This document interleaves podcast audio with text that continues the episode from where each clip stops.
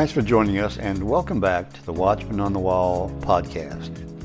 Periodically, we'll bring you true stories of angelic encounters, heavenly visitations, near death experiences, as well as modern day prophecies that are relevant to us today. When we come back, we'll begin our next episode.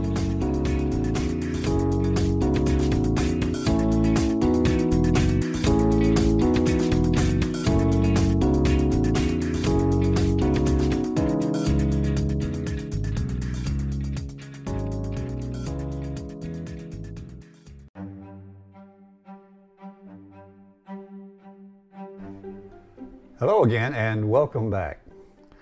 Today we have a very special program. It's quite inspiring. We have three separate and unique near death experiences. So let's get right into it. Our first story is from a man named John Davis who died for six minutes. And he talks about seeing his pets in heaven. So here now is John Davis. I was at my parents' house and I was riding one of their mopeds. I turned a corner really fast and there was a squirrel sitting in the middle of the road. So, in order for me to avoid hitting the squirrel, I made this huge right turn and I crashed into a tree. And I hit in such a way that I had to have the tendons on my right hand surgically reattached to the bone. So the day the surgery comes, and I have never had a surgery before. So as they started to give me the, the anesthesia through my veins, I could feel it going through my body, up through my arms, into my shoulders, down through my neck, and then my chest, and then to my heart. In the very second that it hit my heart, my heart stopped. So the very second that I shut my eyes and died, I opened up my eyes and I was standing in the most beautiful, perfect marble building that I could ever imagine. And as far down as you could see, you, you couldn't see an end to this corridor. On the left hand side were these beautiful, ornate doorways or tunnels that looked like they had been cut out of the marble. To the very right of those doorways, about four feet, there were these tables, and they each had four benches around the table so people could sit at each end of the table. During this whole process, there was somebody who was standing next to me, who was talking to me in my left ear. I never saw this person, but throughout my whole near death experience, it was a guy who was standing next to me telling me what I was seeing and what I was looking at. He told me this was an orientation center. And I didn't think at the time anything about that I was having surgery or that I had an allergic reaction and that I had died. That didn't even occur to me. I was totally simply engrossed in what I was seeing. And so I just listened. There were people, two people sitting at each one of these tables, as far down as you could see. My guide told me to walk over and look inside the first tunnel. Inside the tunnel, I could see stars, and I could see planets, and I could see galaxies. It was absolutely a magical experience. That is a tunnel that people come through when they die.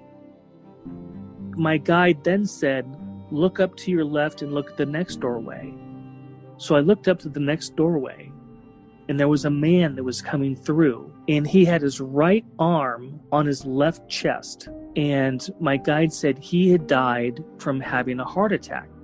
He looked very dazed he looked very confused about what was going on. So the woman that was right in front of his doorway stood up she walked over and she took his hands in hers and she walked over and she sat him down across from her at this table and I could see that she was talking to him, but I was too far away to see what she was actually saying. His appearance began to change. He was an 80 year old man when he came through the doorway, but as he was talking to this counselor, he became younger and younger until he was probably in his late 20s or early 30s. Her job as an orientator was to help people remember that they have just finished a lifetime and that they're home now and whether you want to call it heaven or you want to call it the other side, that's our true home. When she was done talking to him, he stood up. He walked over to the right of the table and he walked down three marble steps to a garden. And I know people have described gardens on the other side that they're absolutely beautiful, but they are so hard to describe how beautiful they really are. The gardens were almost like they were alive. What was happening to this man is as he walked down those three steps and he walked into the garden, there were people there, a lot of people, and they were there to greet him from coming back from his life. They were hugging him, kissing him, welcoming him home saying what a great job you did, you did great, now you're back home again. And sometimes people don't need the orientation because they are much closer to the other side than others, especially kids. When kids cross over, they don't need to have an orientation because they just came from there. The orientation is for people who, who may have lived a long, long life and had forgotten where they really came from. And so that's where those counselors really come into play. And it was fantastic. I wish I could describe to you what it looked like. But as I looked down this corridor, there were people coming through the corridors, through these tunnels. It was very busy. People were crossing over all the time. And these counselors would get up and help them and bring them back to these tables and help get them orientated. So the building he took me to next was a, another Greco-Roman building with white columns, beautiful white Grecian Roman columns out front, and they were formed in a circle with a dome on top. Then we walked in. My guide said, This is where we plan our lifetimes. All of our lives go through a planning process, and we plan them with our main guides before we come into life. So that life isn't, it's not just a random accident. There's purpose, there's reason. When I first walked in, there was a table and he was standing by it, and there were two scrolls on the table. One had a blue ribbon on it, and the other one had a red ribbon on it. And I didn't know what these were at first. My guide said, These are your scrolls that you write the major points of your lifetime on. Everybody writes down where they're going to live, what their parents are going to be like. Are they going to go to school? Are they going to go to college? What's their career going to be? Are they going to have a lot of money? Are they going to have a little bit of money? All of that is prepared ahead of time on these scrolls. Picked up the blue scroll and I opened up the scroll on the table. And when I tried to read it, all of a sudden the scroll folded back up again. And my guide said I'm not allowed to read that until I finish this lifetime. But he was trying to show me that our lives aren't an accident. Everything is actually planned out for a reason. He said we forget it because if we knew what we were supposed to do, we wouldn't be testing ourselves. He took me to a meadow, beautiful flowing mountains or hills, and all of a sudden I saw animals come jumping down that hill. And he said, Every one of these animals that you've ever loved, or that anybody has ever loved, is on the other side. As I was standing there, I could see two of my dogs, and I could see two of my cats running down the hill. And all the animals play together until their loved ones from Earth cross over to the other side and come back and get them. It was such a feeling of unbelievable love that they're all there waiting for you and that they play with each other and that they're happy. And then the, the last thing that happened is my guide took me to this field. As I was standing there, another gentleman walked up. He was about two feet from me and he was so bright that I couldn't see his face all I could see was that he was wearing a white robe with a red sash around the waist. He lifted up his hands and he said, You must tell them there is no death. The very second he said that, I woke up back in the hospital with these doctors all looking down at me. He said, He's back, he's back. I was physically dead for six minutes. Yeah, and, and that's the crazy thing I, I don't understand is it felt like what he took me on was a two hour journey of the other side. How could he possibly have showed me all of those things in six minutes? It's so much a piece of my life now that I yeah. share it with almost anybody that who wants to hear about it because that's what he told me. We'll be right back with more after this message.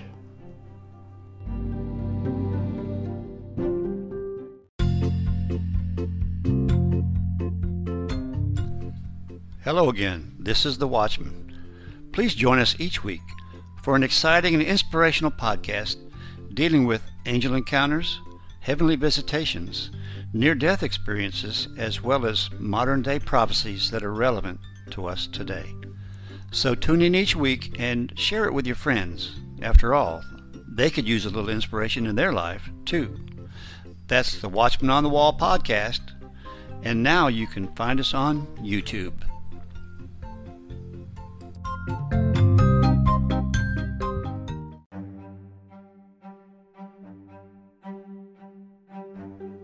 I really love that story. Our second story is from a guy named Jeff Tolley, and he talks about seeing his future in heaven. So here now is the story of Jeff Tolley. My younger brother at the age of 21 passed away. When he died, that really for me was the end because we weren't just brothers, we were best friends. My best friend slash brother dies, and then it totally ruins me. As bad as I was on drugs, it made it way worse. Now I'm, you know, drugs on steroids. It's just like so horrible.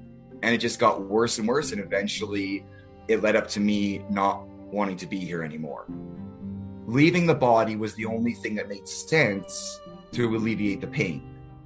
July 17, 2010, I had a whole bottle of narcotic painkillers because I know for a fact this is going to end me.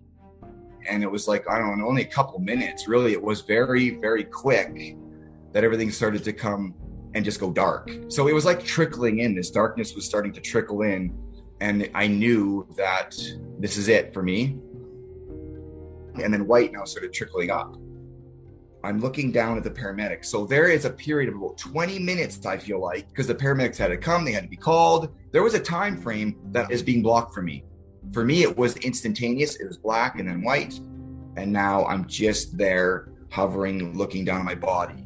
Holy shit, I'm dead. Like I'm, I, I'm, I died. I did it. Like I died, but then I was like, holy, shit, I'm not dead at all. And I am so much better than I ever was felt like I was secure and that nothing could ever go wrong. There was no anxiety, no depression, no heartache, no guilt, no shame. All the stuff that I carried in my body was completely removed and gone. I was home. I'm looking down at my body, but I'm, we're in an ambulance at this point. I'm looking down at paramedics working on me. This is when just kind of the review started happening everyone that I encountered, every single other person, I could feel what I had done to them. I'm feeling their pain. I'm feeling their sorrow. I'm feeling their anger. God, there was a lot of that. I'm feeling that from their point of view. And then I'm also feeling those that I did do good with as well. I'm feeling that joy or excitement or things in that nature more on the positive side. But like I said, way more negative. There was no judgment. I was the judge, jury, the prosecutor. I was everything about the judge of my own life. It was me judging myself on what I could have done better or could have changed. There was this blueprint of my life and there was challenges put in place for me to overcome. And, and it was obvious that i didn't pass any. It was obvious that nothing i did actually accomplished anything. And all of these challenges were still there. They were you know unfinished. For me it was just like it's not a disappointment but for me it was like oh man i couldn't even get one thing right in this on this list. It was obvious that i totally failed. Um man like i could have done a little better than than this. Like if life was the game i i very i'm very much failed my younger brother died a year before he came up to me he and his bubbly self was like wow that was quite the experience quite the journey in a very jokingly manner and then he's like, I want you to come over here. I want you to follow me. Then he brought me into this light room, and this is where there was three beings. There was two women and there was one male guide. So the two women, they had like Victorian clothing. And then the guy had tribal clothing. So I do believe that these people were part of the soul family or guides. They did have a glow to them, kind of light energy, but everything out there was light energy. It's just it's just degrees of how bright and how not bright. So they were fair. They were brighter than my brother. They kind of lit up more, and my brother was more kind of dimmed down.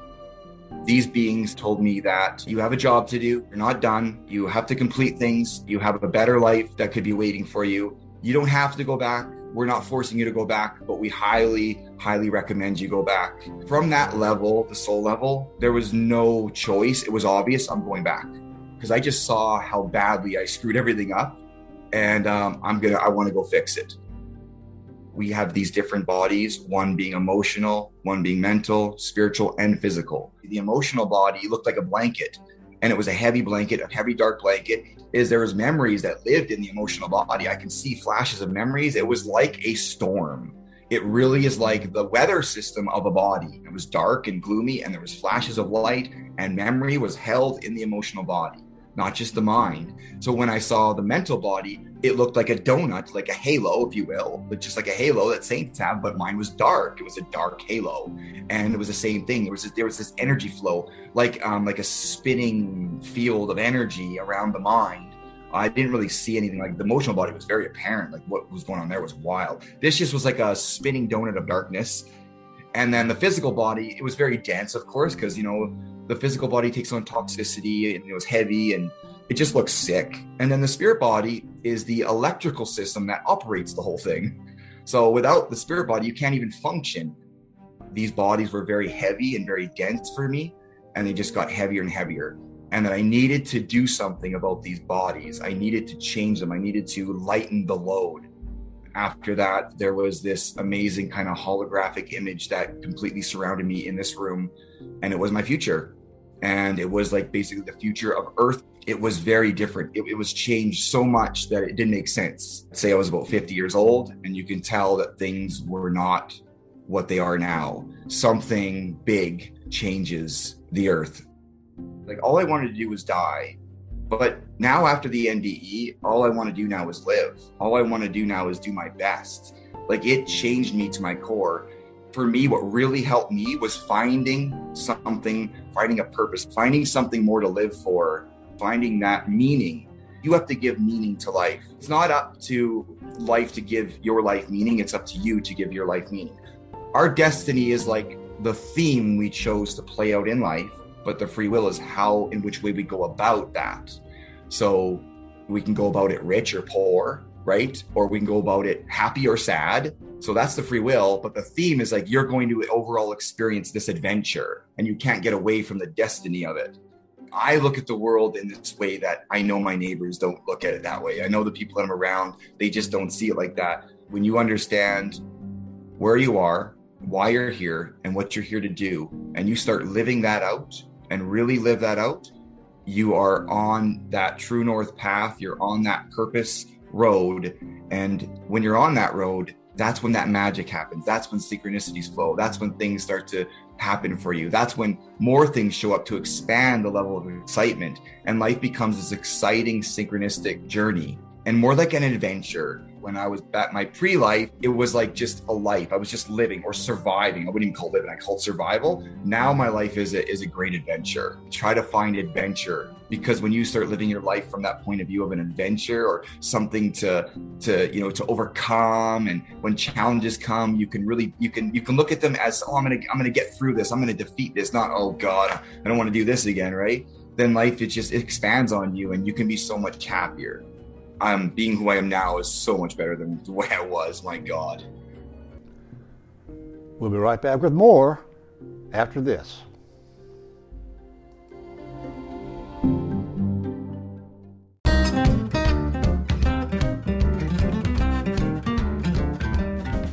Please join us on the Watchman News Network. It's a video news presentation of relevant stories dealing with end time topics.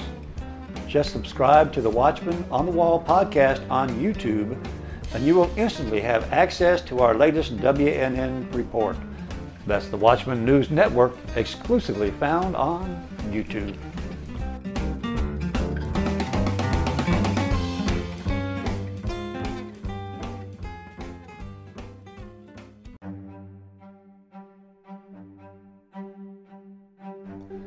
Our last story is from a guy named Howard Storm. Now, many of you have heard this story before. We've highlighted him on this show before, but I think it's worth revisiting. He's got a compelling story. He was a college professor and a staunch atheist when he had his near death experience, and I think you're going to find his story very different than some of the others. Here now is the story of Howard Storm.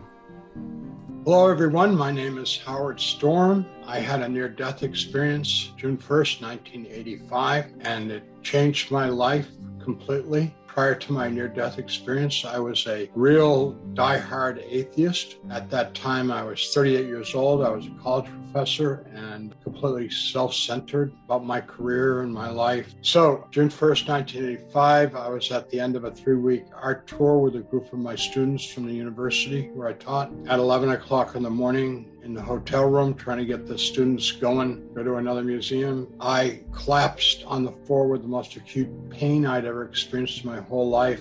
My wife called the desk at the hotel. They called an emergency medical service, and a doctor came within probably 10 minutes. And he said that I had a perforation of the duodenum, which is the small stomach, and that I had to have surgery within the hour or I would die. So he called an ambulance. The ambulance came, they then sent me several blocks away on a gurney to the surgical hospital. I was at the, Hospital de Assistance Publique de Paris, and they sent me off to the uh, surgical unit, Cochin. And when I got to Cochin, I was put in a room. There was no surgeon available at the surgical hospital. For the next 10 hours, I never saw a doctor. I was never given any pain medication whatsoever. One of the things that I find very, very annoying is people always tell me, oh, I just had this near death experience because it was like some kind of drug trip. And I was like, for 10 hours, I begged and pleaded and cried for somebody to give me a painkiller, and I was given nothing.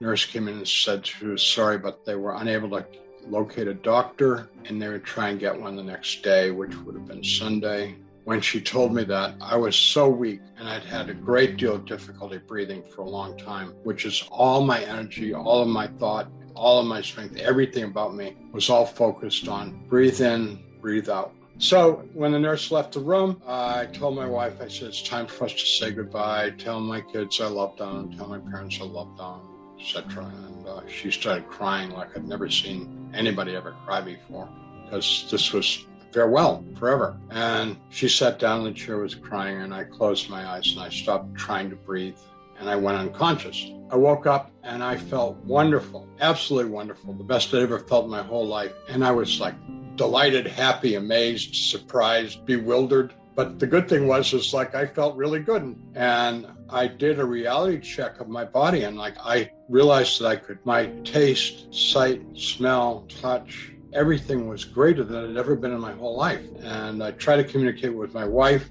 from my perspective, she didn't react to me. Course, she couldn't see me or hear me standing there yelling and screaming at her. I turned to my roommate, who was a very kind Frenchman. I got no reaction from him. I was very angry. I was very confused. The worst possible thing happened. I saw that the body in the bed, it looked just like me. I refused to accept that that was me because I was alive standing next to this body and there was this thing that looked like me in the bed, but that can't be, that's not me. And I heard people calling me outside the room and they were saying, Howard, Howard, come, hurry, we gotta go, we gotta go.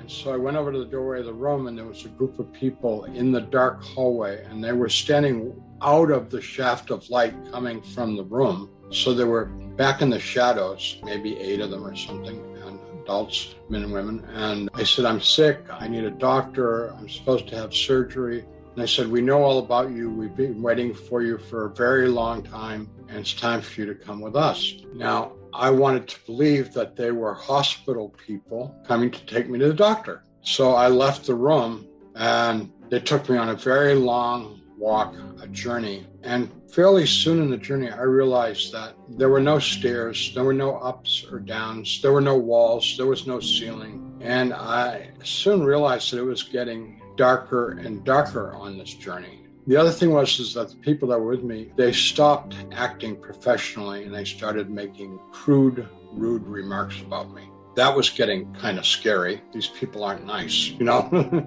they want to have their way with me. Eventually, we ended up in a place where there was no light at all, complete darkness. And I said, I stopped moving with them. The group had grown a lot many, many people. I don't, I have no idea how many, maybe hundreds. And I said, I'm not going to go any further. And they said, You have to go. You're not there yet. You've got further to go. And I said, I'm not, I'm going back, which was a bluff because I had no idea where I was and which way was right, left, or, you know, I didn't know which way was back. So I stopped moving and they started to push and shove me. So I fought back. I'm punching, I'm hitting, I'm kicking, and they're giving it all back to me they wanted to tear me apart, which they did. But when they had completed their job and me lying there like a piece of roadkill on the ground of that place, I was still alive, still thinking, and it's like, why? What is this? Where am I? How did this happen to me? Who are these horrible people? There was no way out. And I heard a voice from outside of myself say, Pray to God. And I thought, I don't believe in God. That's ridiculous. I don't pray. And the voice said, Pray to God. And I thought, I didn't even know how to pray. I haven't prayed since I was a child. I don't even know what to say. And the voice very strongly and kind of loudly said, Pray to God. So I'm thinking, okay, okay. When I was a kid, I went to Sunday school and we learned prayers. So I'm trying to remember something that I'd memorized because that's what children are taught prayer is you memorize like the Lord's Prayer or the 23rd Psalm or something and like you, know, and you recite them. So I can only remember like the few, first few words of the uh, 23rd Psalm and Lord's Prayer, and I said those aloud. Not that I believed in God, but this voice told me to do it, so I'm doing it. And um, the people around me became incredibly angry. And they were saying in language that's the most obscene, horrible language I've ever heard in my whole life that there is no God and nobody can hear me. And now, if I don't stop, they're going to make things much worse for me. Well, for the first time in my whole experience with these people, I was able to get a reaction from them. It was a bad reaction, but at least I was, it was like I was able to metaphorically punch back by saying prayers. So I started making up prayers. Now, I've never told anybody what I actually prayed because it was very crude. Something like God is going to expletive deleted get you. you know, that those were my prayers. But anyways, they were sincere. and that um, I was like using using God as sort of like the fist to, you know, bash them.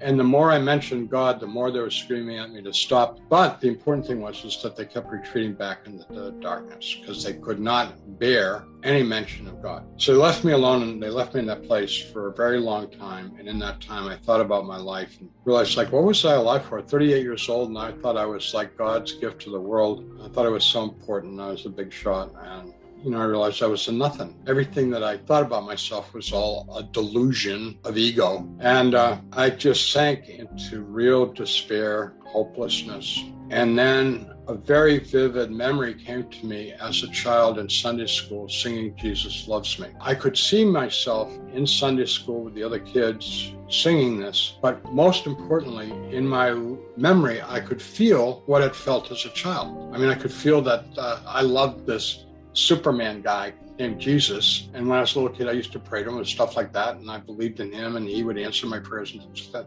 So I don't know, Jesus, if you're real or not. I don't know if you care about me or not. I don't know if you want to hear my prayer, but Jesus, please save me. And what I meant by save me was rescue me, you know, get me out of this place. And to my surprise, a tiny little light, like a star, appeared in that darkness and it got very bright, very fast. And it came over me right in front of me it was impossibly bright white light, way brighter than the sun times 10,000. And out of it emerged hands and arms. He reached down and touched me. And when he touched me, all that gore and all that stuff just kind of drifted away. And I was completely whole. And his hands went behind my back and he picked me up and put his arms around me and held me very strong, very tight up against himself. And I cried like I'd never cried in my adult life. I cried like a baby with my face buried in his chest. And he rubbed my back like a mom or a dad would do with a hurt child. And it was the greatest happiness and love that I've ever experienced in my life. And I knew that he didn't just love me, he wanted me and cared about me. And I'm just basking in that great love. And all of a sudden, I realized my feet are not on the ground anymore. We're moving and we are going straight up. And so we're we're moving and going faster and faster. And I'm trying to get my composure because I've been crying so hard. Finally, get enough, and I look up to where we're heading, and what I see is what at first I think is a huge galaxy of stars. Except then I realize that all the stars are moving this way and that way, and it's not stars. They're other beings of light, and yet we're moving towards it. And I think to myself, he's made a terrible mistake. I'm a piece of garbage and I don't belong here. So I felt so dirty. And with that, we stopped outside of this realm of light, and light beings. And he spoke to me for the first time telepathically, and he said, We don't make mistakes. You do belong here. And I thought, I didn't say, How'd you know what I was thinking? Because I didn't say it. He said, I know everything you've ever thought. And then I thought, Oh, this is really bad because I've thought a lot of things that I don't want you to know that I've thought. And he laughed. So we began to converse, and um, kind of funny to say, but he's the coolest guy.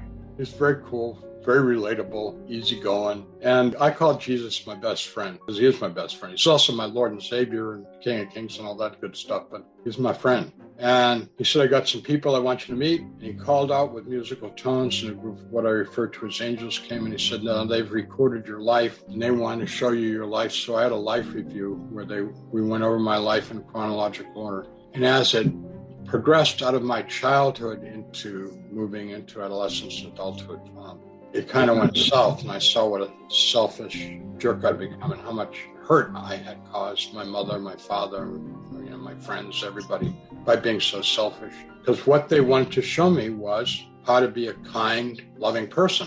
And I was not that. I was a successful person, which to me was what mattered. And the kind and loving part was like a sign of weakness. I wanted to be the biggest, baddest bear in the woods. You know, I wanted people to be afraid of me because I thought that's what a real man does. You know, you rule by intimidation. And I knew that I was really causing pain with Jesus and with the angels with the stuff that I did with my life. When it was over, Jesus said, Do you have any questions? And I said, I got many questions. He said, Ask all your questions. So I asked him everything I could think of to ask him. And he answered all of my questions patiently, kindly, thoroughly. And then he gave me the bad news that I had to come back to this world, which I vigorously did not want to come back to this world. I want to go to heaven. And he overcame my objections about coming back here with reason and kindness and patience. And I came back. And when I came back, I was back in the body, back in the pain, and immediately a nurse had come, came into the room. This was now nine o'clock at night, half an hour from when she'd been in there earlier. She said, "The doctor has arrived. We're going to prepare you for surgery." And I had the surgery at 10 o'clock. The next morning, when I woke up from the surgery,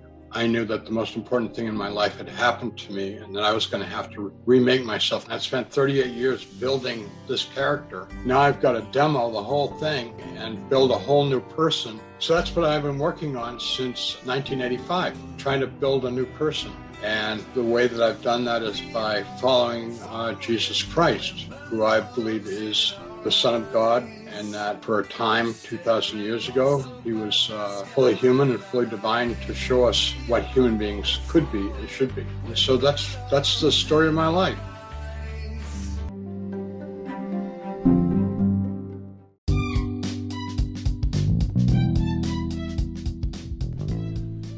Again, this is The Watchman. Please join us on our new video channel called Encounters from Beyond the Veil. It's the same exciting content as our audio podcast, but in a shorter, but yet a video format. Also, please subscribe so you won't miss any of our episodes. That's Encounters from Beyond the Veil, exclusively found on YouTube.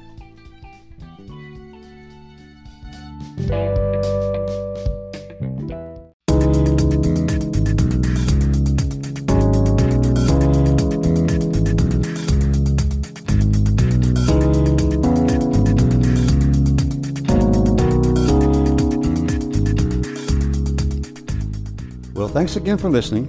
And if you enjoyed this episode, please share it with your friends. Any comments or suggestions you may have, you can send to the Watchman on the Wall 2020 at gmail.com. We encourage you to subscribe so you'll always be notified of our future episodes. Well, thanks again, and we'll see you next time on the Watchman on the Wall podcast.